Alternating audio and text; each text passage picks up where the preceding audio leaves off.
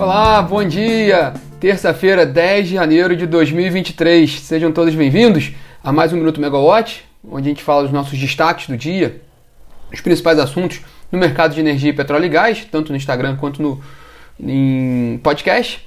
E nessa terça-feira o dia está muito tranquilo, típico de uma terça-feira, um dia de início de janeiro, com uma agenda bem calma. É, hoje, em tese, seria um dia né, de reunião de diretoria da ANEL, às terças-feiras, mas as reuniões ainda não retornaram nesse novo calendário, nesse calendário de 2023 da ANEL. É, a primeira reunião da diretoria da ANEL só vai ser no dia 24 de janeiro, então daqui a duas semanas. Mas, por falar em ANEL, é, até atualizando uma informação que a gente trouxe ontem, né, que era a audiência pública sobre a proposta orçamentária da CDE para 2023 da ordem de 33 bilhões de reais. É, a audiência que, seria, que ia ocorrer ontem foi adiada para o dia 16 de janeiro. O motivo do adiamento foi o, essa, toda, todo o desdobramento das ações de preservação da ordem e da segurança pública no Distrito Federal depois dos atos violentos ocorridos no último domingo. Inclusive, a ANEEL condenou esses atos, junto com um fórum dos dirigentes de agências reguladoras, ela publicou uma nota repudiando os atos de vandalismo, classificando eles como inaceitáveis e também cobrou responsabilização e punição dos envolvidos. É, não só a ANEL, né? ontem o dia foi de grande repercussão sobre, esse, sobre esse, esses acontecimentos e várias entidades é, não só da área de energia, mas como a gente acompanha mais a área de energia, várias entidades se posicionaram contra o que ocorreu no último domingo, além da ANEEL e das agências reguladoras, é, por exemplo, o IBP, o Instituto Brasileiro de Petróleo e Gás, a Associação Brasileira de Energia Eólica, a Firjan, o SEBRE, entre outros, todos eles condenaram os atos da, de, do último domingo. O, o, e esse continua sendo o destaque de hoje, né? continua sendo essa ressaca da repercussão do que aconteceu no domingo lá em Brasília. É, isso foi destaque no, no mercado de energia ontem, no, no país todo e no mundo todo. Praticamente todos os principais jornais do mundo colocaram o Brasil na capa por causa do, do que ocorreu no domingo. É, o mais importante, claro, é defender o Estado Democrático de Direito, acho que é isso que está em, em grande questão, por isso isso tomou tanta proporção na mídia. Mas no setor de energia isso também é importante porque é um setor onde tem muitas companhias multinacionais então, que as tomadas de decisões são feitas lá fora e elas precisam entender como está a situação no Brasil, porque o Brasil compete com outros países para investimentos. Então, é preciso dar um sinal claro do que qual a situação atual aqui da política brasileira, da situação da estabilidade política, para que dê segurança para investimentos no país. Talvez essa seja uma, além da preocupação maior em garantir a democracia, é, é mostrar que, que há estabilidade de regras aqui. Mas também na agenda de hoje, a Petrobras acabou de informar que os preços do gás natural para as distribuidoras vão ter uma redução média de 11% a partir de fevereiro.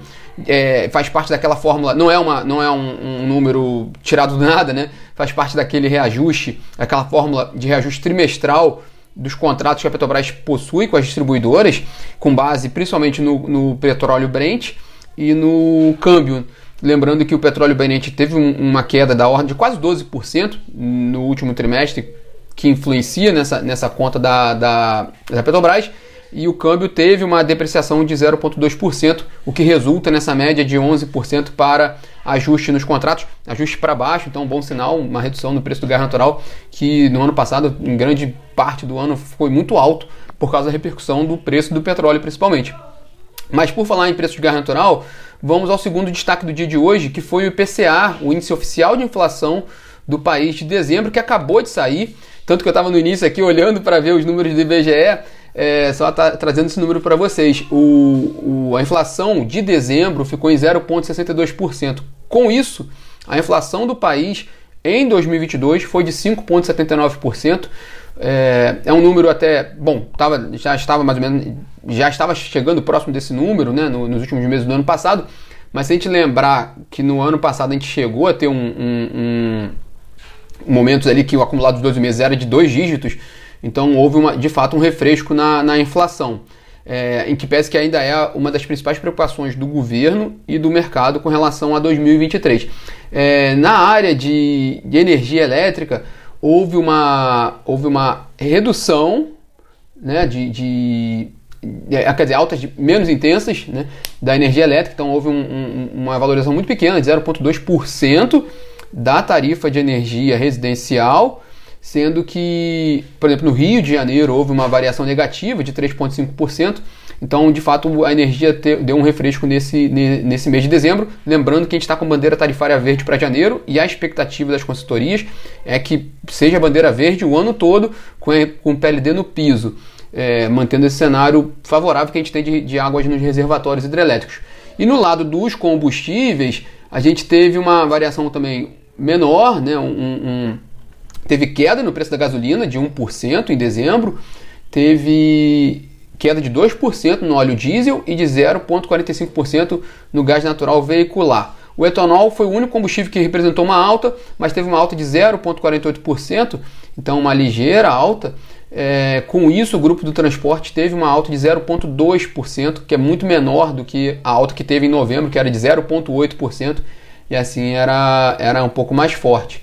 Né, o, quem subiu mais, só curiosidade aqui, nessa área de transporte, foi o, as passagens aéreas. Né? As passagens aéreas apresentaram uma alta de 0, quase 0,9%, né?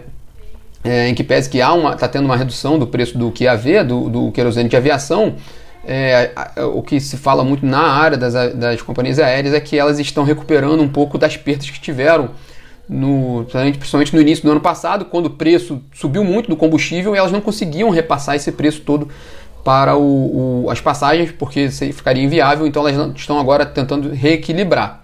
Bom, esses são os destaques dessa terça-feira e voltando lá em Brasília, devido a esse cenário ainda, não é caótico a palavra, mas ainda de reconstrução depois do que aconteceu no domingo, é, a, a gente vê ainda uma certa agora um pouco mais de, de, lentidão nas definições com relação ao governo, principalmente quando a gente fala aqui na área de Minas e Energia, né, definição de nomes para compor né, os principais nomes na área de, de energia. É, a gente já vai acompanhar o que pode ter de alguma definição hoje. E na agenda do presidente Luiz Inácio Lula da Silva, ele tem uma série de reuniões com ministros, é, organização de agendas, e ainda há uma agenda muito grande com relação aos impactos do, do de domingo, que deve dominar um pouco a, a semana. Né? É, mas qualquer novidade na área de energia a gente traz para vocês ao longo do dia na plataforma e no, e no, no aplicativo da Megawatt e também amanhã no Minuto Megawatt de amanhã.